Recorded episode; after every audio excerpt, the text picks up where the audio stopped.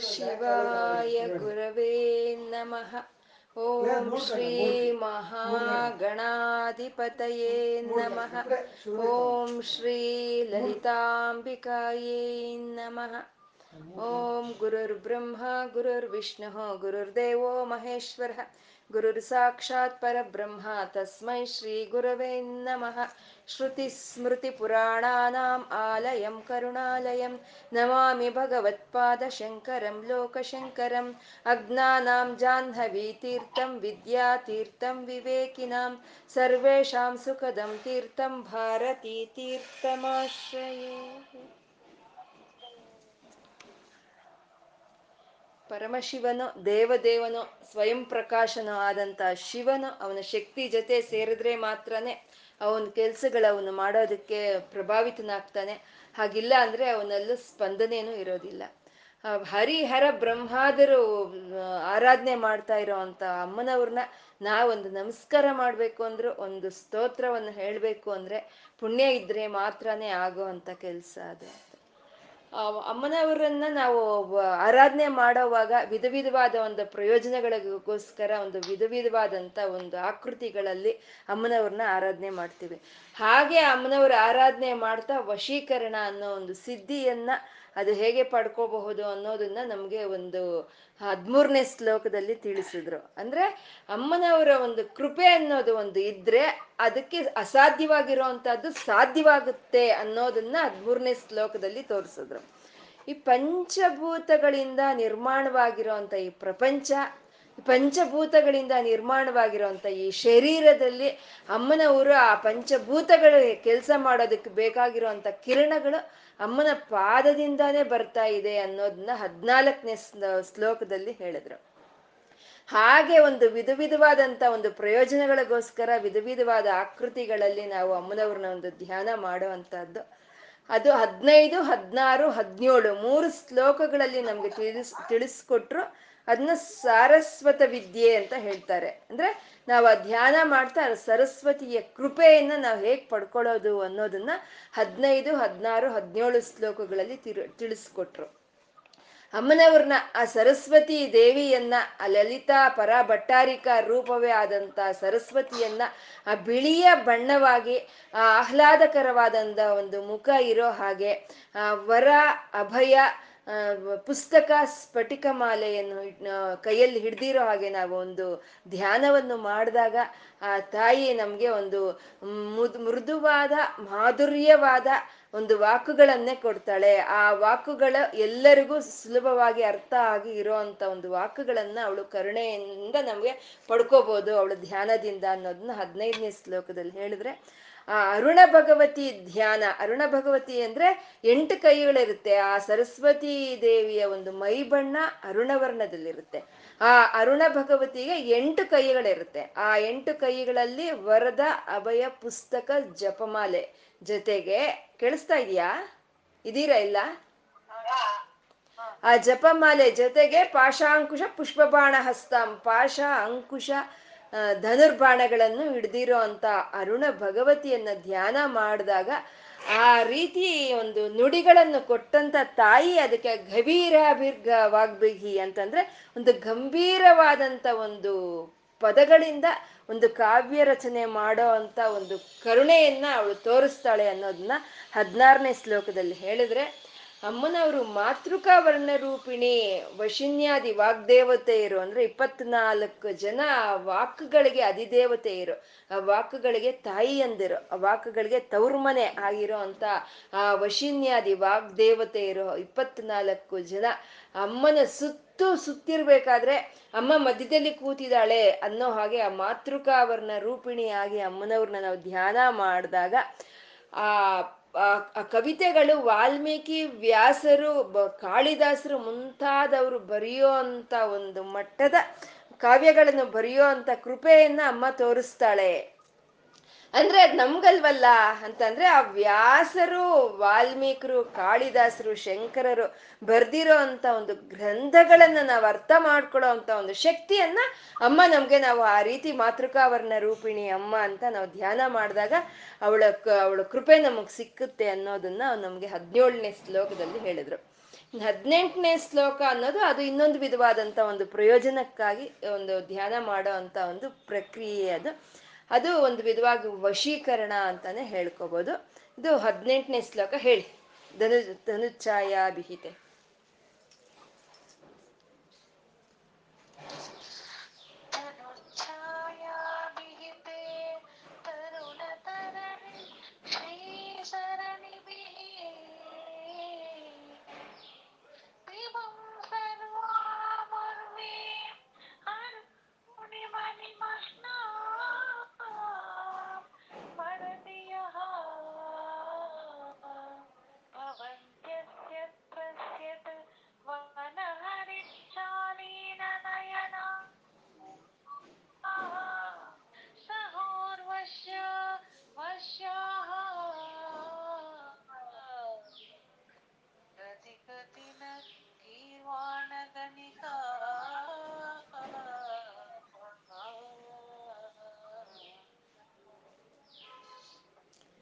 ಅಮ್ಮನವ್ರನ್ನ ನಾವು ಧ್ಯಾನ ಮಾಡೋವಾಗ ವಿಧ ವಿಧ ವಿಧ ಆಕಾರಗಳಲ್ಲಿ ಧ್ಯಾನ ಮಾಡೋವಾಗ ವಿಧ ವಿಧವಾದಂಥ ಒಂದು ಪ್ರಯೋಜನಗಳು ಸಿಕ್ಕುತ್ತೆ ಅಂತ. ಈ ತನುಚ್ಛಾಯಾಭಿಹಿತೆ ಅಂತಂದ್ರೆ ಅಮ್ಮನವರ ಶರೀರದ ಒಂದು ಛಾಯೆ ಹೇಗಿದೆ ಹಾಗೆ ಅಂತಂದ್ರೆ ತನುಚ್ಛಾಯಾಭಿಹಿತೆ ತರುಣ ತರಣಿ ಶ್ರೀ ಸರಣಿ ಬಿಹಿ ಅಂತ ಹೇಳ್ತಾ ಇದ್ದಾರೆ. ತರುಣ ತರಣಿ ಅಂತಂದ್ರೆ ತರುಣ ತರಣಿ ಅಂದ್ರೆ ಸೂರ್ಯ. ಆ ಸೂರ್ಯನ ತರುಣ ತರಣಿ ಅಂತ ಅಂದ್ರೆ ತರುಣ ಅಂತ ಅಂದ್ರೆ ಮಧ್ಯಾಹ್ನದ ಸೂರ್ಯವನ್ನು ಹೇಳೋ ಅಂತದ್ದು ಆದ್ರೆ ಇಲ್ಲಿ ಮಧ್ಯಾಹ್ನದ ಸೂರ್ಯನಿಗೆ ಯಾವಾಗ್ಲೂ ಅರುಣವರ್ಣ ಇರೋದಿಲ್ಲ. ಅರುಣವರ್ಣ ಇರೋ ಅಂತದ್ದು ಆ ಬೆಳಗಿನ ಬೆಳಗ್ಗೆ ಹೊತ್ತು ಆ ಸೂರ್ಯೋದಯ ಸಮಯಕ್ಕೆ ಅರುಣವರ್ಣ ಅಂತ ಇರೋದು. ಇಲ್ಲಿ ತರುಣ ತರುಣಿ ಅಂತ ಹೇಳಿದ್ರು ಅಂದ್ರೆ ನೂತನವ ನೂತನತ್ವಕ್ಕೂ ತರುಣಿ ಅಂತ ಹೇಳ್ತಾರಂದ್ರೆ ಅಂದ್ರೆ ತರುಣ ತರುಣಿ ಅಂತಂದ್ರೆ ಆವಾಗ ತಾನೇ ಹುಟ್ತಾ ಇರೋಂತ ಸೂರ್ಯ ಅಂತ. ಆವಾಗ ತಾನೇ ಹುಟ್ತಾ ಇರೋಂತ ಸೂರ್ಯನಿಗೆ ಯಾವ ರೀತಿ ಕೆಂಪು ಬಣ್ಣ ಇರುತ್ತೋ ಆ ಕೆಂಪು ಬಣ್ಣದಲ್ಲಿ ಇದ್ದಾಳೆ ಅಮ್ಮನ, ಅಮ್ಮ ಹಾಗೆ ಅಂತ. ಇಲ್ಲಿ ತರುಣ ತರಣಿ ಅನ್ನೋದಕ್ಕೆ ಅರುಣವರ್ಣ ಅಂತಾನೆ ಅಲ್ಲ, ನಿತ್ಯ ನೂತನ ಅಂತಾನು ಅರ್ಥ ಬರುತ್ತೆ. ನಿತ್ಯ ನೂತನ, ತರುಣಿ ಅಂತಂದ್ರೆ ನಿತ್ಯ ನೂತನ. ಅಂದ್ರೆ ಅಮ್ಮನವ್ರ ಬಗ್ಗೆ ಧ್ಯಾನ ಮಾಡ್ತಾ ಇದ್ರೆ ಇವತ್ತೇ ಮಾಡ್ತಾ ಇದ್ದೀವಿ ಅಂತ ಅನ್ಸುತ್ತೆ. ಅಮ್ಮನವ್ರ ಬಗ್ಗೆ ಹೇಳ್ತಾ ಇದ್ರೆ ಇವತ್ತೇ ಹೇಳ್ತಾ ಇದ್ದೀವಿ. ಅಮ್ಮನವ್ರ ಬಗ್ಗೆ ಕೇಳಿಸ್ಕೊಳ್ತಾ ಇದ್ರೆ ಇವತ್ತೇ ಕೇಳಿಸ್ಕೊಳ್ತಾ ಇದ್ದೀವಿ ನಾವು ಅನ್ನೋಷ್ಟು ಒಂದು ನಿತ್ಯ ನೂತನವಾಗಿರುತ್ತೆ ಅಂತ ಅದು ತರುಣ ತರಣಿ. ಮತ್ತೆ ತರುಣ ತರಣಿ ಅಂತಂದ್ರೆ ಅದನ್ನ ಒಂದು ನದಿಗೆ ಮತ್ತೆ ಆ ದೋಣಿಗೆ ಹೋಲಿಸ್ತಾರೆ. ನದಿ ದೋಣಿ ಅಂದ್ರೆ ನದಿ ಅನ್ನೋದು ಒಂದು ಸಂಸಾರ ಸಾಗರ. ದೋಣಿ ಹೇಗೆ ಆ ಸಮುದ್ರವನ್ನು ಆ ದೋಣಿ ದಾಟಿಸುತ್ತೋ ಹಾಗೆ ಅಮ್ಮನವರ ಧ್ಯಾನ ಒಂದು ನಮ್ಮ ಸಂಸಾರ ಒಂದು ಸಾಗರದಿಂದ ದಾಟಿಸುತ್ತೆ ಅಂತ. ಅಂದ್ರೆ ಈ ಮೂರು ಭಾವನೆಗಳನ್ನು ತಗೋಬೇಕು ನಾವು. ಅಮ್ಮನವರು ಅರುಣವರ್ಣದಲ್ಲಿ ಇದ್ದಾರೆ. ಆ ಅರುಣವರ್ಣದಲ್ಲಿ ಇರೋ ಅಮ್ಮ ನಿತ್ಯ ನೂತನಳು. ಇವಾಗ್ಲೇ ಧ್ಯಾನ ಮಾಡ್ತೀವಿ ಅನ್ನೋಷ್ಟು ನಿತ್ಯ ನೂತನವಾಗಿದ್ದಾಳೆ. ಆ ತಾಯಿಯೇನೆ ನಮ್ಮನ್ನ ಈ ಸಂಸಾರದಿಂದ ನಮ್ಮನ್ನು ಕಾಪಾಡೋ ಅಷ್ಟು ಶಕ್ತಿಯನ್ನು ಆ ತಾಯಿ ಹೊಂದಿದಾಳೆ ಅನ್ನೋ ಒಂದು ಈ ಮೂರು ಭಾವನೆಗಳನ್ನು ತಗೊಂಡು ತನುಚ್ಛಾಯಾಭಿಹಿತೆ ತರುಣತರಣಿ ಶ್ರೀಸರಣಿ ಬಿಹಿ ದಿವಂ ಸರ್ವಾ ಮೂರ್ವಿಂ ಅರುಣಿಮನಿ ಮಗ್ನಾನಂ ಸ್ಮರತಿಯಹ ಅಂತಂದ್ರು. ದಿವಿ ಅಂತಂದ್ರೆ ಆಕಾಶ. ಸರ್ವ ಮೂರ್ವಿ ಅಂತಂದ್ರೆ ಮೂರ್ವಿ ಅಂತಂದ್ರೆ ಭೂಮಿ ಅಂತ. ಆ ಸರ್ವ ಮೂರ್ವಿ ಅಂದ್ರೆ ಆಕಾಶದಿಂದ ಆಕಾಶದಿಂದ ಹಿಡಿದು ಆ ಭೂಮಿವರೆಗೂ ಆ ಅಮ್ಮನ ಅರುಣ ವರ್ಣದಲ್ಲೇ ಮುಣಿಗ್ ಹೋಗಿದೆ ನಿಮಗ್ನಾನ ಸರ್ವ ದಿವಿ ದಿವಿ ಸರ್ವಾಮೂರ್ವಿ ಅರುಣಿಮನಿ ನಮಜ್ಞಾನ ನಿಮಗ್ನಾನ, ಆ ಅರುಣ ವರ್ಣದಲ್ಲೇ ಎಲ್ಲ ನಿಮಗ್ನವಾಗೋಗಿದೆ ಅಂತ ಸ್ಮರತಿಯ ಅಂದ್ರೆ ಧ್ಯಾನ ಮಾಡಿದ್ರೆ ಅಂದ್ರೆ ಆ ಅಮ್ಮನವರ ಒಂದು ಶರೀರದ ಛಾಯೆ ಹೇಗಿದೆ? ಅರುಣವರ್ಣದಲ್ಲಿ ಇದೆ. ಆ ಅರುಣವರ್ಣದಲ್ಲಿ ಆ ಛಾಯೆಯಿಂದ ಇರೋ ಅಂತ ಒಂದು ಅಮ್ಮನವರು ಆ ಒಂದು ಅರುಣವರ್ಣ ಅನ್ನೋದು ಭೂಮಿಯಿಂದ ಆಕಾಶದವರೆಗೂ ಎಲ್ಲಾ ಕಡೆ ವ್ಯಾಪಕವಾಗೋಗಿದೆ. ಹಾಗೆ ಅನ್ನೋ ಹಾಗೆ ನಾವು ಧ್ಯಾನ ಮಾಡ್ಬೇಕಂತೆ. ಅಂದ್ರೆ ಇವಾಗ ಸೂರ್ಯ, ಬೆಳಗ್ಗೆ ಸೂರ್ಯ ಹುಟ್ಟಿದ ತಕ್ಷಣ ಅವನಲ್ಲಿ ಇರೋ ಅಂತ ಅರುಣವರ್ಣ ಒಂದ್ ಸ್ವಲ್ಪ ಡಯಾಮೀಟರ್ ಅಷ್ಟ ಕೆಂಪಗಾಗತ್ತಲ್ವಾ? ಆ ಸೂರ್ಯನ ಸುತ್ತು ಒಂದಷ್ಟು ಜಾಗ ಒಂದು ಕೆಂಪುಗಾಗುತ್ತೆ. ಒಂದು ದೀಪ ಹಚ್ಚಿಡ್ತೀವಿ ನಾವು. ಆ ದೀಪ ಹಚ್ಚಿಟ್ಟಿದಾಗ ಆ ದೀಪದ ಸುತ್ತು ಒಂದು ಸ್ವಲ್ಪ ಡಯಾಮೀಟರ್ ಅದು ಕೆಂಪುಗಾಗಿರುತ್ತೆ ಅಲ್ವಾ? ಆ ಸೂರ್ಯನಿಗೆ ಹಾಗೆ ಹೇಗೆ ಕೆಂಪುಗಾಗುತ್ತೋ, ಆ ಜ್ಯೋತಿ ಇಟ್ಟಾಗ ಅದು ಹೇಗೆ ಕೆಂಪುಗಾಗುತ್ತೋ, ಹಾಗೆ ಅಮ್ಮನವರ ಸುತ್ತು ಆ ಅರುಣ ವರ್ಣ ಅನ್ನೋದು ಪ್ರಸಾರವಾಗಿದೆಯಂತೆ.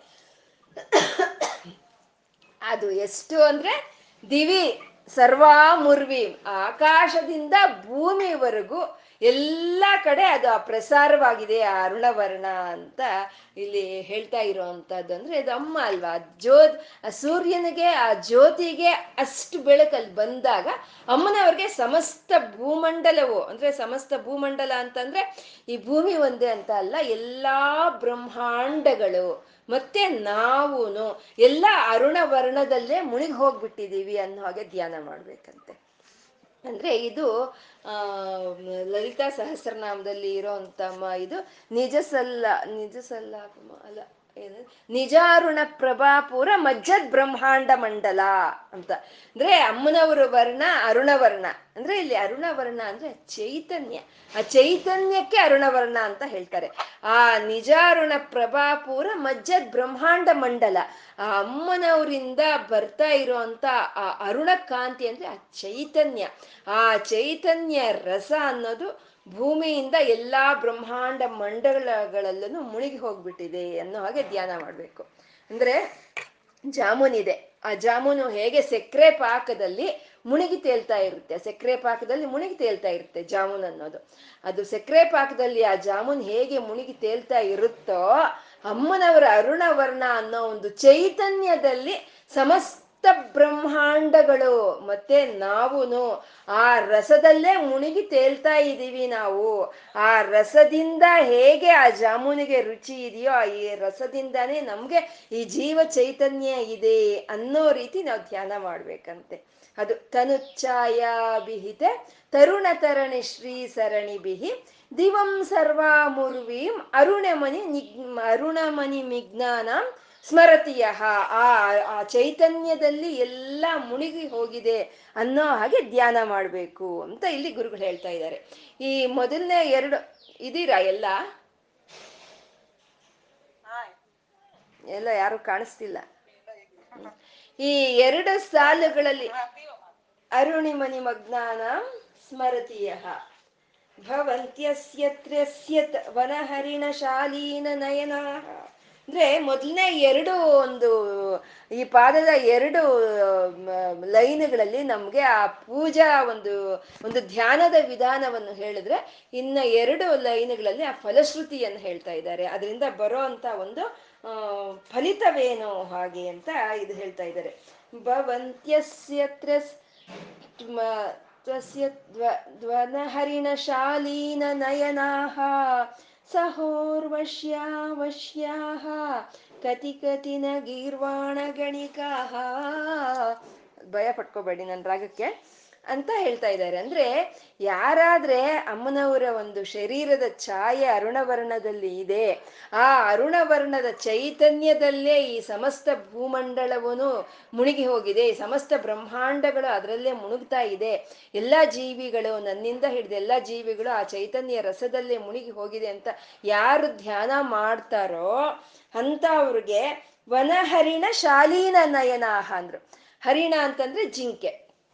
ಆ ಜಿಂಕೆ ಕಣ್ಣು ಇರೋಂಥ ವನಿತೆಗಳು ಎಲ್ಲ ಅವರು ವಶವಾಗಿ ಹೋಗ್ತಾರಂತೆ. ಅಂದ್ರೆ ಯಾರ ಕಣ್ಣಾದ್ರೆ ಅತ್ಯಂತ ಸುಂದರವಾಗಿ ಇರುತ್ತೋ ಅಂತ ಅವ್ರನ್ನ ಹರಿಣಾಕ್ಷಿ ಅಂತ, ಮೃಗಾಕ್ಷಿ ಅಂತ ಹೋಲಿಕೆ ಕೊಡ್ತಾರೆ.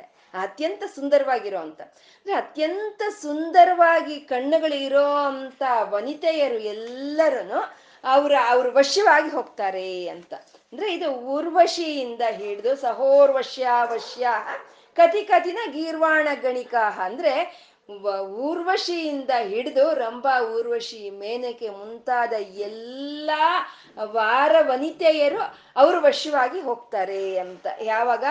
ಹೀಗೆ ಆ ಒಂದು ಅರುಣವರ್ಣ, ಒಂದು ಅರುಣ ಚೈತನ್ಯದಲ್ಲಿ, ಆ ಅಮ್ಮನ ಒಂದು ಚೈತನ್ಯ ರಸದಲ್ಲಿ ಎಲ್ಲ ಬ್ರಹ್ಮಾಂಡಗಳು ಮುಣಿಗಿ ತೇಲ್ತಾ ಇದೆ ಅಂತ ಯಾರು ಭಾವನೆ ಮಾಡ್ತಾರೋ ಅಂತ ಅವ್ರಿಗೆ ಇಂಥ ವನಿತೆಯರು ಊರ್ವಶಿಯಿಂದ ಹಿಡಿದು ಎಲ್ಲರೂ ವಶವಾಗಿ ಹೋಗ್ತಾರೆ ಅಂತ. ಹಾಗೆ ಹೇಳೋದ್ರಲ್ಲಿ ಇಲ್ಲಿ ತ್ರಸ್ಯತ್ ಅನ್ನೋ ಒಂದು ಪದವನ್ನು ಇಲ್ಲಿ ಬಳಸಿದ್ರು. ತ್ರಸ್ಯತ್ ಅಂದ್ರೆ ಆ ರೀತಿ ಧ್ಯಾನ ಮಾಡಿದಾಗ ಊರ್ವಶಿಯಿಂದ ಹಿಡಿದು ಎಲ್ಲಾ ರಂಭಾ ಊರ್ವಶಿ ಮೇನಕೆರು ವಶ್ಯವಾದ್ರೆ ಆಗಬಹುದು. ಆದ್ರೆ ಅದನ್ನ ತೃಣ ಸಮಾನ ಅಂತ ತಿರಸ್ಕರಿಸ್ಬೇಕು ನಾವು. ತೃಣ ಸಮಾನ ಅದು ಅಂತ ತಿರಸ್ಕರಿಸ್ಬೇಕು. ಯಾಕೆಂದ್ರೆ ಇಲ್ಲಿ ಅಮ್ಮನವರು ಒಂದು ಸರ್ವವ್ಯಾಪಿಕೆ ವ್ಯಾಪಿನಿಯಾದ ಅಮ್ಮನವ್ರನ್ನ ನಾವು ಧ್ಯಾನ ಮಾಡ್ತಾ ಇರ್ಬೇಕಾದ್ರೆ ಆ ಸರ್ವವ್ಯಾಪಿನಿಯಾದ ಅಮ್ಮನವ್ರಿಗೋಸ್ಕರ ಅಲ್ದಲೆ ಈ ರೀತಿ ರಂಭಾ ಊರ್ವಶಿ ಮೇನಕೆಯರಿಗೋಸ್ಕರ ಧ್ಯಾನ ಮಾಡಿ ನಾವು ಅದನ್ನ ಪಟ್ಕೊಂಡು ಸಂತೋಷ ಪಟ್ರೆ ಅದು ಹೇಗಿರುತ್ತೆ?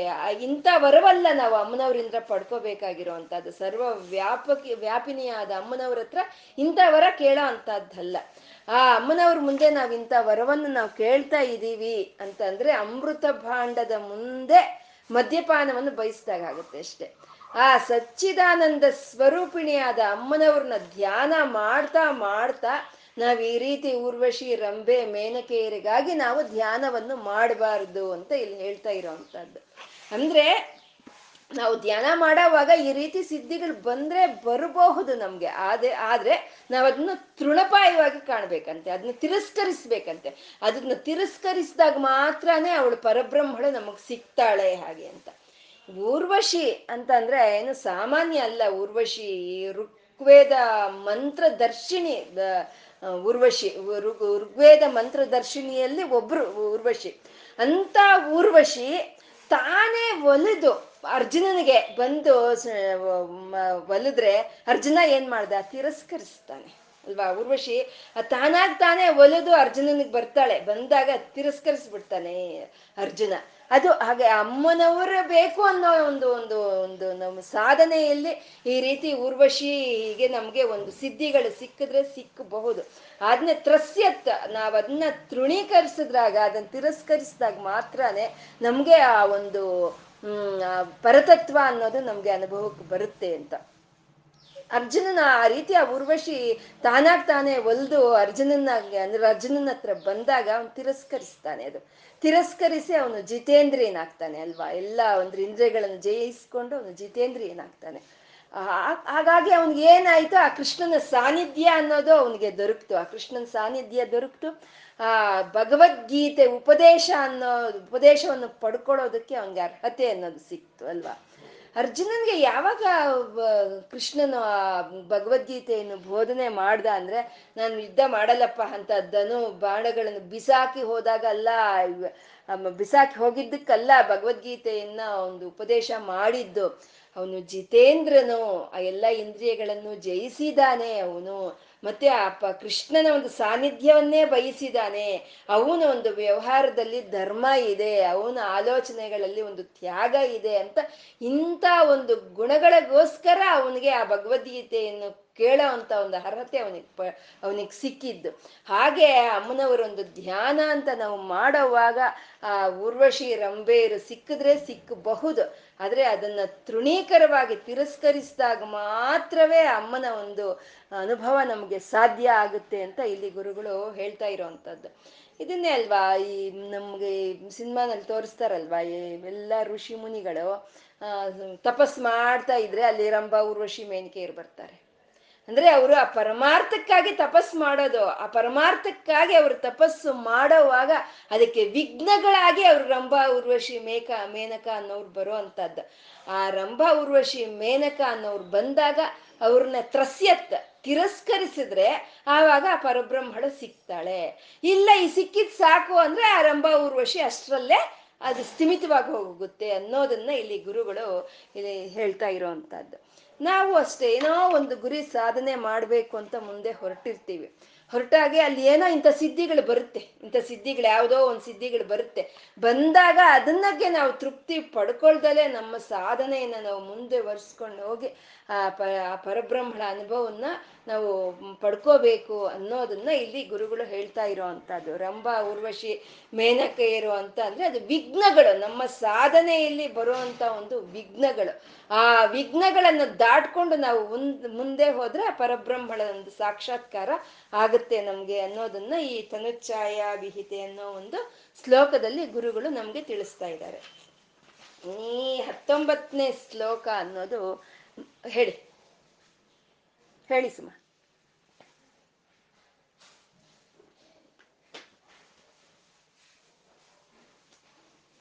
ಮುಖಂ ಬಿಂದುಂ ಕೃತ್ವ.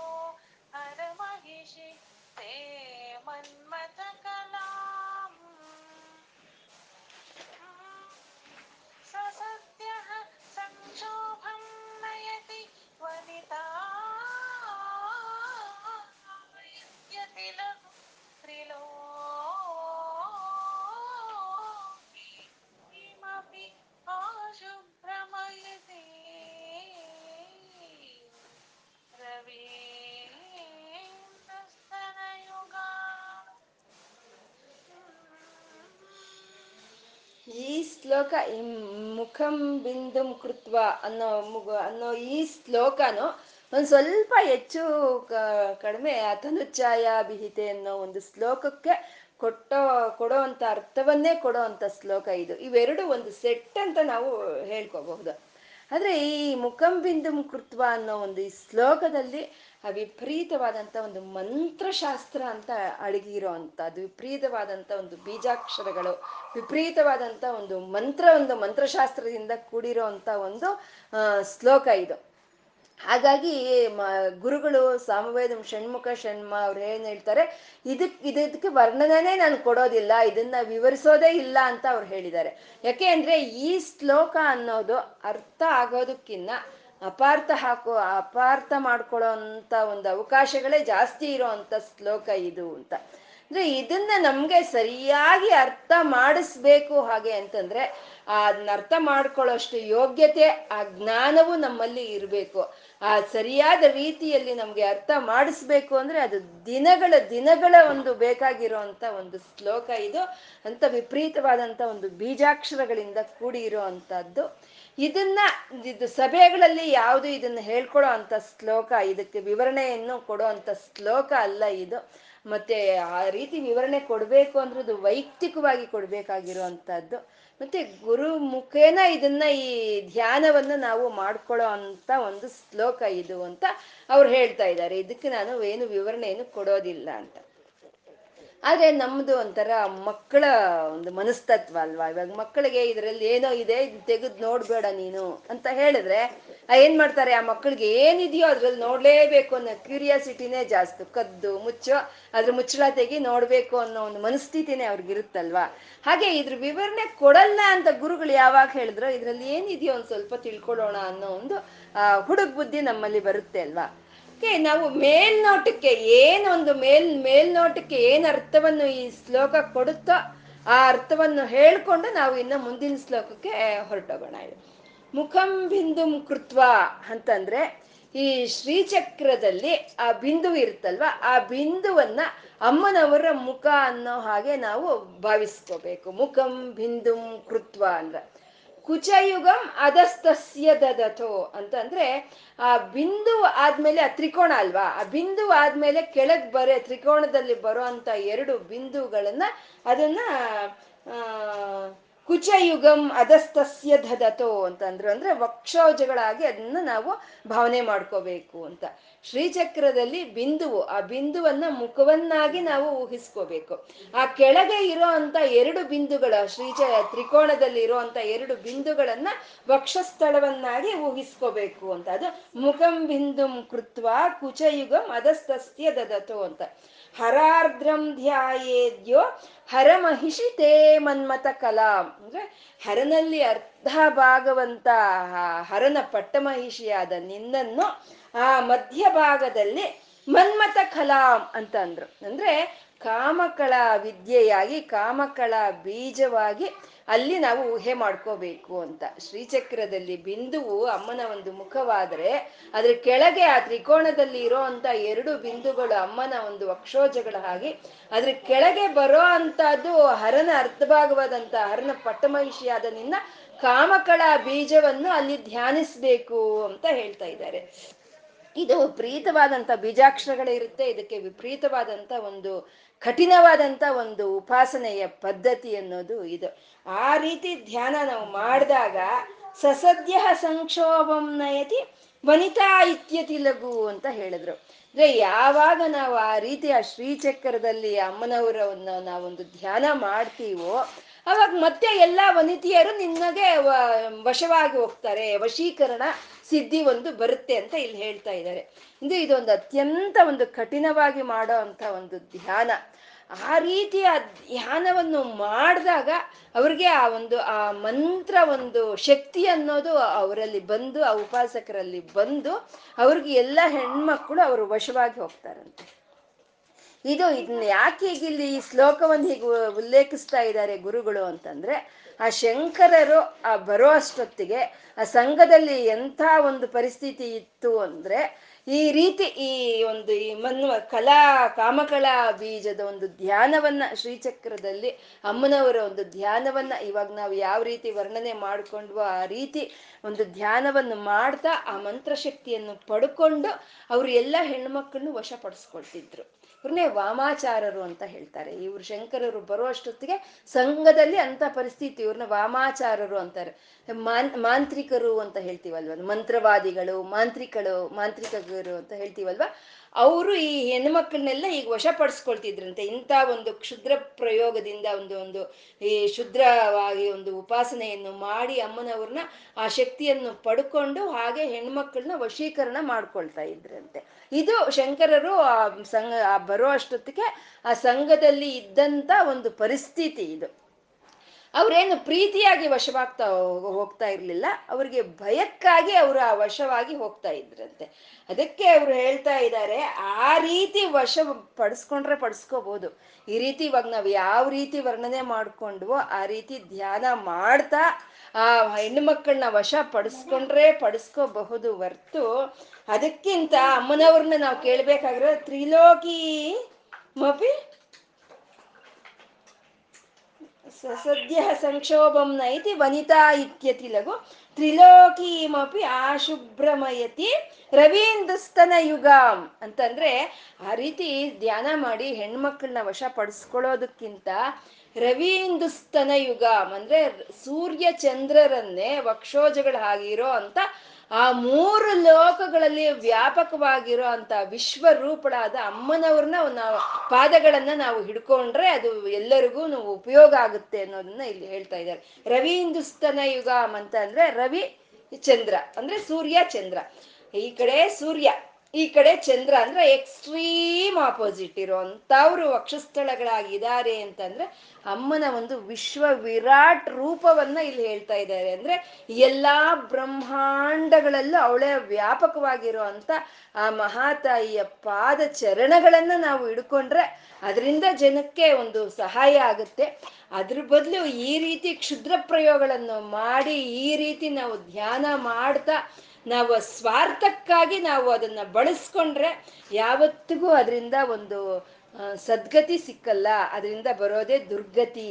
ಅದು ಅವ್ರಿಗೂ ಒಳ್ಳೇದಲ್ಲ, ಈ ಸಂಘಕ್ಕೂ ಒಳ್ಳೇದಲ್ಲ ಅನ್ನೋದನ್ನ ತಿಳಿಸ್ತಾ ಇದ್ದಾರೆ. ಯಾವತ್ತು ನಾವು ಧ್ಯಾನ ಮಾಡ್ತಾ ಅಮ್ಮನವರ ಒಂದು ಪಾದಗಳನ್ನ ನಾವು ಹಿಡ್ಕೊಳ್ತೀವೋ, ಆವಾಗ ಈ ಪ್ರಪಂಚವೆಲ್ಲ ನಮ್ಮನ್ನ ನೋಡೋದಕ್ಕೆ ಶುರು ಮಾಡುತ್ತೆ. ಅದರಿಂದ ಈ ಪ್ರಪಂಚಕ್ಕೆ ಒಂದು ಇದಾಗುತ್ತೆ. ಯಾವತ್ತು ನಿಸ್ವಾರ್ಥವಾದಂತ ಒಂದು ಧ್ಯಾನ, ನಿಸ್ವಾರ್ಥವಾಗಿ ಪಡ್ಕೊಂಡಂತ ಸಿದ್ಧಿ ಯಾವಾಗ್ಲೂ ಅದು ಸಿದ್ಧಿಯನ್ನೇ ಕೊಡುತ್ತೆ, ಅದಕ್ಕೆ ಸದ್ಗತಿಯನ್ನೇ ಕೊಡುತ್ತೆ ಅನ್ನೋದನ್ನ ಈ ಮುಖಂಬಿಂದು ಕೃತ್ವ ಅನ್ನೋ ಒಂದು ಶ್ಲೋಕದಲ್ಲಿ ಗುರುಗಳು ನಮ್ಗೆ ತಿಳಿಸ್ತಾ ಇದ್ದಾರೆ. ಇನ್ನು ನಾವು ಇಷ್ಟು ಇಷ್ಟು ತಿಳ್ಕೊಂಡ್ರೆ ಸಾಕು. ಅಮ್ಮನವ್ರ ಯಾವ ರೀತಿ ಧ್ಯಾನ ಮಾಡ್ಕೋಬೇಕು, ಯಾವ ರೀತಿ ಅಮ್ಮನವರ ಒಂದು ಕೃಪೆಯನ್ನ ನಾವು ಸಂಪಾದನೆ ಮಾಡ್ಬೇಕು ಅನ್ನೋದನ್ನ ತಿಳ್ಕೊಂಡು ನಾವು ಈ ರೀತಿ ಧ್ಯಾನ ಮಾಡ್ತಾ ಇನ್ನು ಮುಂದಿನ ಶ್ಲೋಕಕ್ಕೆ ಹೋಗೋಣ. ಹೇಳಿ ಸುಮಾ ಕಿರಂತಿ ಮಂಗೇಭ್ಯ ಹೇಳಿ.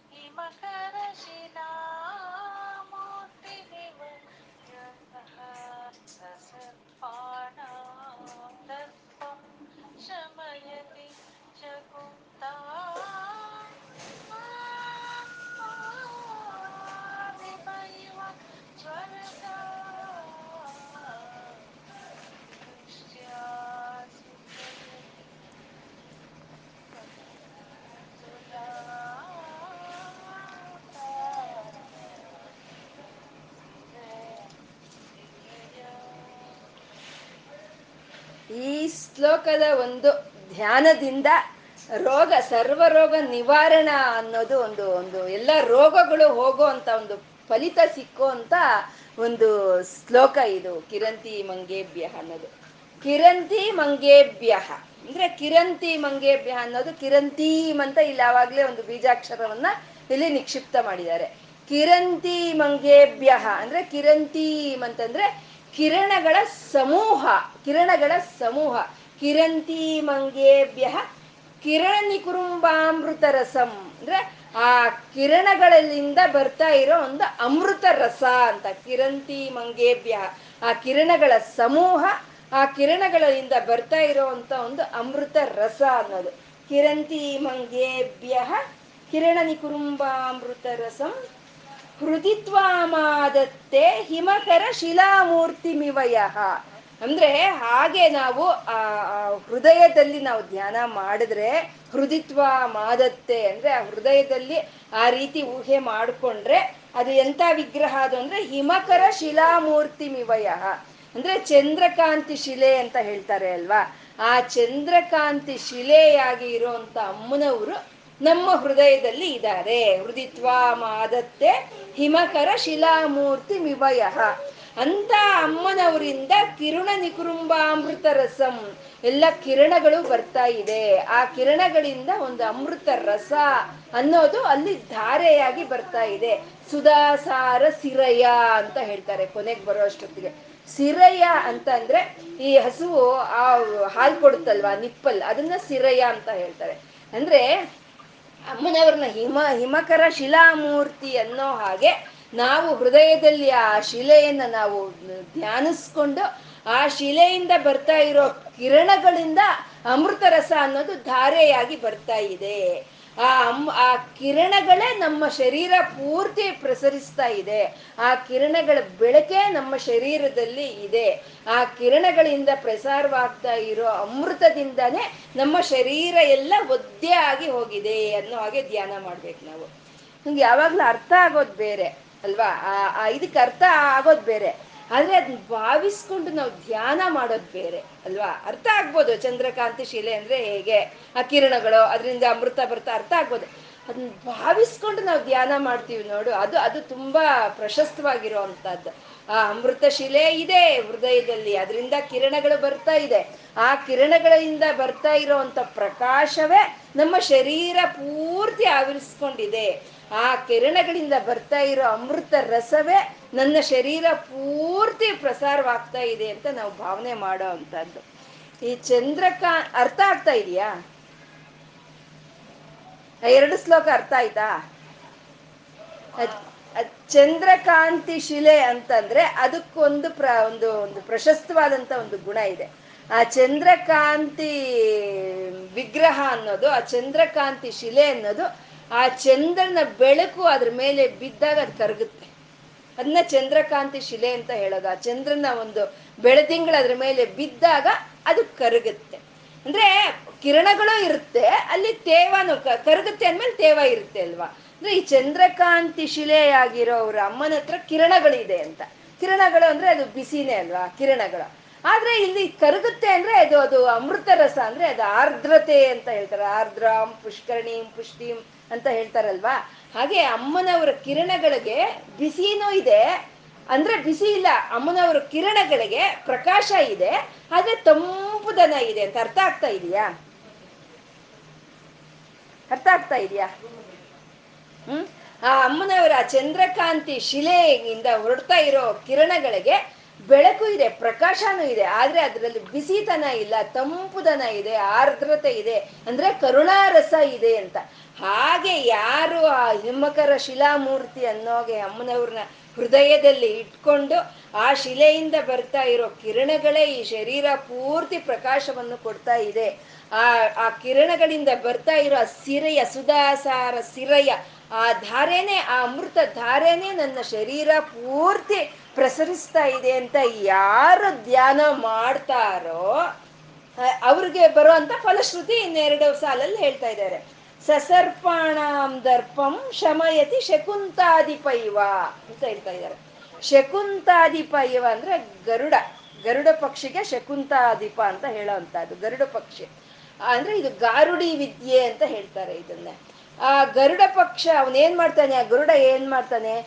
ಸಸರ್ಪಾಣಾಂ ದರ್ಪಂ. ಅಂದ್ರೆ ಸರ್ಪಗಳ ಒಂದು ದರ್ಪವನ್ನು ಅವನು ಶಮನ ಆಗೋಗ್ ಮಾಡ್ತಾನೆ ಅವನು, ಗರುಡ ಅಲ್ವಾ? ಅಂದ್ರೆ ಸರ್ಪಗಳ ಒಂದು ದರ್ಪವನ್ನು ಅವನು ಶಮನ ಮಾಡ್ತಾ ಇದ್ದಾನೆ ಅಂತಂದ್ರೆ ಸರ್ಪಗಳಲ್ಲಿ ಇರುವಂತ ವಿಷವನ್ನು ತೆಗಿತಾ ಇದ್ದಾನೆ ಅಂತ ಅರ್ಥ. ಗರುಕ್ಮಂತ. ಯಾರಾದ್ರೆ ಈ ರೀತಿ ನಾವು ಮೇಲೆ ಹೇಳ್ಕೊಂಡ್ ರೀತಿ ಅಮ್ಮನವ್ರನ್ನ ಹೃದಯದಲ್ಲಿ ಇಟ್ಕೊಂಡು ಧ್ಯಾನ ಮಾಡ್ತಾರೋ ಅಂತ ಅವ್ರಿಗೆ ಗಾರುಡಿ ವಿದ್ಯೆ ಅನ್ನೋದು ಬರುತ್ತೆ. ಅಂದ್ರೆ ಗಾರುಡಿ ವಿದ್ಯೆ ಅಂದ್ರೆ ಆ ಗರುಡ ಏ ರೀತಿ ಆ ಸರ್ಪಗಳ ಒಂದು ದರ್ಪವನ್ನು ಶಮ, ಶಮನ ಮಾಡ್ತಾನೋ, ನಾಶ ಮಾಡ್ತಾನೋ ಆ ರೀತಿ ಒಂದು ವಿದ್ಯೆ ಬರುತ್ತೆ ಅಂತ.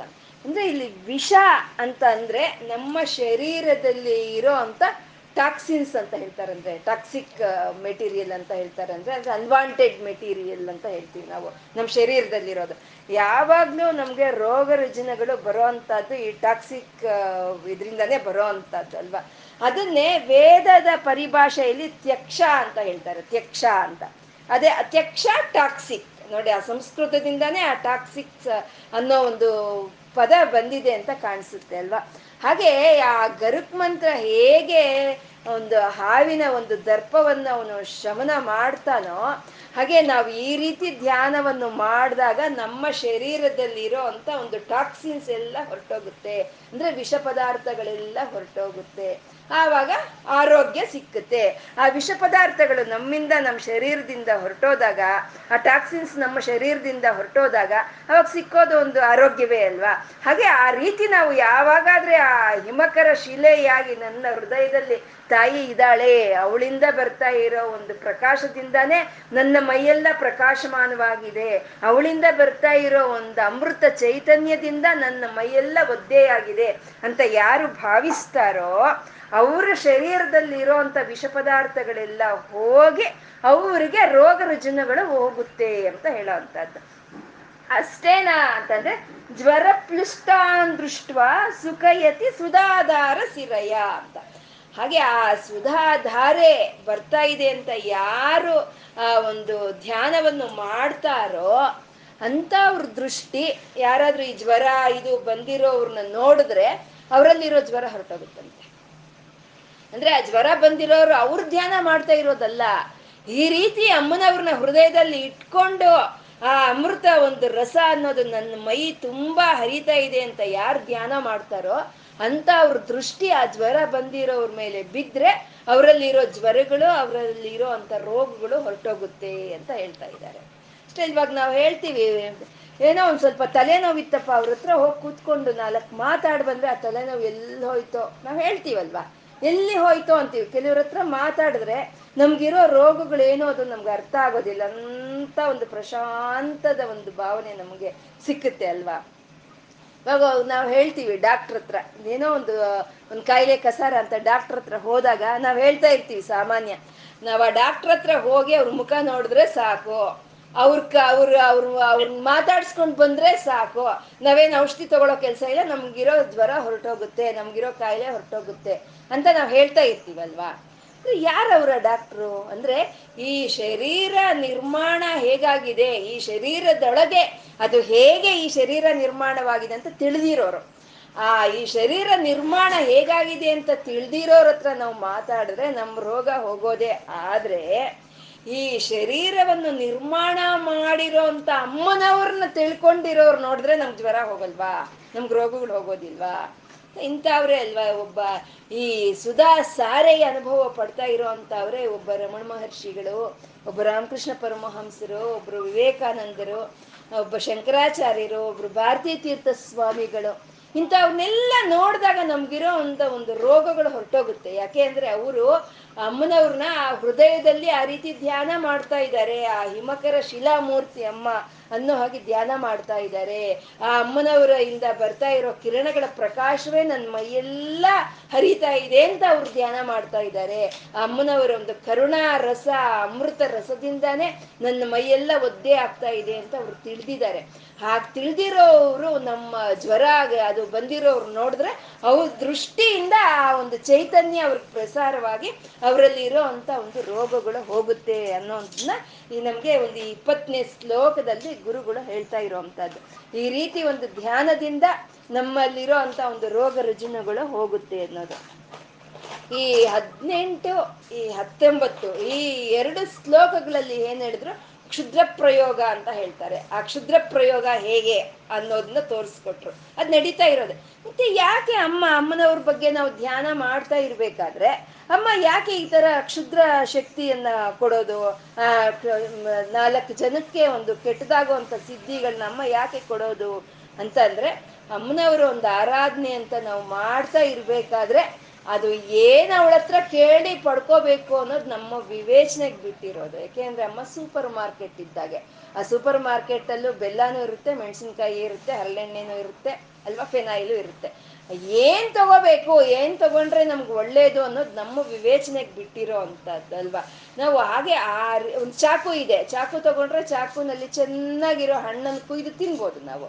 ಕೈ ಕಾಲು ಕತ್ತರಿಸ್ಕೋಬಹುದು ಅಗ್ನಿ ಇದೆ. ಅಗ್ನಿನಲ್ಲಿ ಪಾಯಸವನ್ನು ಮಾಡ್ಕೋಬಹುದು ಆ, ಹೆಂಡನು ಕಾಯಿಸ್ಕೋಬಹುದು ಅದು ನಮ್ಮ ವಿವೇಚನೆಗೆ ಬಿಟ್ಟಿರುವಂತಹದ್ದು ಅಮ್ಮನವ್ರನ್ನ ನಾವು ಒಂದು ಪ್ರಯೋಗದಿಂದ ಒಂದು ಧ್ಯಾನ ಅಂತ ಮಾಡ್ತಾ ಇದ್ದೀವಿ ಅಂತಂದ್ರೆ ಅಮ್ಮನವ್ರನ್ನ ನಾವು ಏನ್ ಕೇಳಬೇಕು ಅನ್ನೋದು ನಮ್ಮ ವಿವೇಚನೆಗೆ ಬಿಟ್ಟಿರೋ ಅದನ್ನೇ ಈ ಕ್ಷುದ್ರ ಪ್ರಯೋಗದಿಂದ ಅವ ಈ ಹೆಣ್ಮಕ್ಳನ್ನ ವಶ ಮಾಡ್ಕೊಳ್ಳೋದು ಅಂತಂದ್ರೆ ಒಂದು ಕೆಟ್ಟ ಒಂದು ಶಕ್ತಿಗಳನ್ನ ವಶ ಮಾಡ್ಕೊಳ್ಳೋದು ಅಂತ ಹೇಳಿ ಅನ್ನೋದನ್ನ ತೋರಿಸಿದ್ರು. ಹಾಗೆ ಸೌಮ್ಯ ರೀತಿಯಲ್ಲಿ ಸೌಮ್ಯ ರೀತಿಯಲ್ಲಿ ಹಿಮಕರ ಶಿಲಾಮೂರ್ತಿ, ಅದು ಹೇಳ್ಕೊಂಡ್ರೆ ಮೈಯೆಲ್ಲ ತಣ್ಣಗಾಗುತ್ತೆ ನಾವು. ಅಂತ ಒಂದು ಧ್ಯಾನವನ್ನು ನಾವು ಮಾಡಿ ನಾಲ್ಕು ಜನಕ್ಕೆ ಉಪಯೋಗ ಆಗೋ ಅಂತ ಒಂದು ಶಕ್ತಿಗಳನ್ನು ಸಹಿತ ನಾವು ಪಡ್ಕೋಬಹುದು ಅನ್ನೋದನ್ನ ನಮ್ಗೆ ಶಂಕರರು ಈ ಇಪ್ಪತ್ತನೇ ಶ್ಲೋಕದಲ್ಲಿ ನಮ್ಗೆ ತಿಳಿಸ್ಕೊಡ್ತಾ ಇದ್ದಾರೆ. ಹಾಗೆ ನಾವು ಅಮ್ಮನವರ ಒಂದು ಚೈತನ್ಯ ಅನ್ನೋದು, ಒಂದು ಅರುಣ ಒಂದು ಅರುಣ ಶಕ್ತಿ ಅನ್ನೋದು, ಅರುಣ ಅಂತಂದ್ರೆ ಶಕ್ತಿ ಅಂತ. ಆ ಚೈತನ್ಯ ಈ ಆಕಾಶದಿಂದ ಭೂಮಿವರೆಗೂ ಎಲ್ಲಾ ಕಡೆ ಪ್ರಸಾರವಾಗ್ತಾ ಇದೆ. ಆ ರಸದಲ್ಲೇ ನಾವು ಮುಣಿಗಿ ತೇಲ್ತಾ ಇದ್ದೀವಿ ಅಂತ ನಾವು ಧ್ಯಾನ ಮಾಡ್ತಾ ಆ ಅಮ್ಮನವ್ರನ್ನ ಒಂದು ಸಾತ್ವಿಕವಾಗಿ ನಾವು ಸಾತ್ವಿಕವಾಗಿ ಒಂದು ಧ್ಯಾನವನ್ನು ಮಾಡ್ತಾ, ಒಂದು ಸತ್ವವಾದಂತ ಒಂದು ಗುಣಗಳನ್ನು ಪಡ್ಕೊಂಡು ನಾಲ್ಕು ಜನಕ್ಕೆ ಒಳ್ಳೇದಾಗೋ ರೀತಿ ಮಾಡಮ್ಮ ತಾಯಿ ಅಂತ ಅಮ್ಮನವ್ರು ನಾವು ಕೇಳ್ಕೊಳ್ತಾ, ಇವತ್ತು ನಾವೇನು ಹೇಳ್ಕೊಂಡಿದೀವೋ ಅದನ್ನೆಲ್ಲ ಲಲಿತಾ ಪರ ಭಟ್ಟಾರಿಕಾಗೆ ಅರ್ಪಣೆ ಮಾಡ್, ಮಾಡ್ಕೊಂಡು ಸರ್ವಂ ಶ್ರೀ ಲಲಿತಾರ್ಪಣ ಮಸ್ತು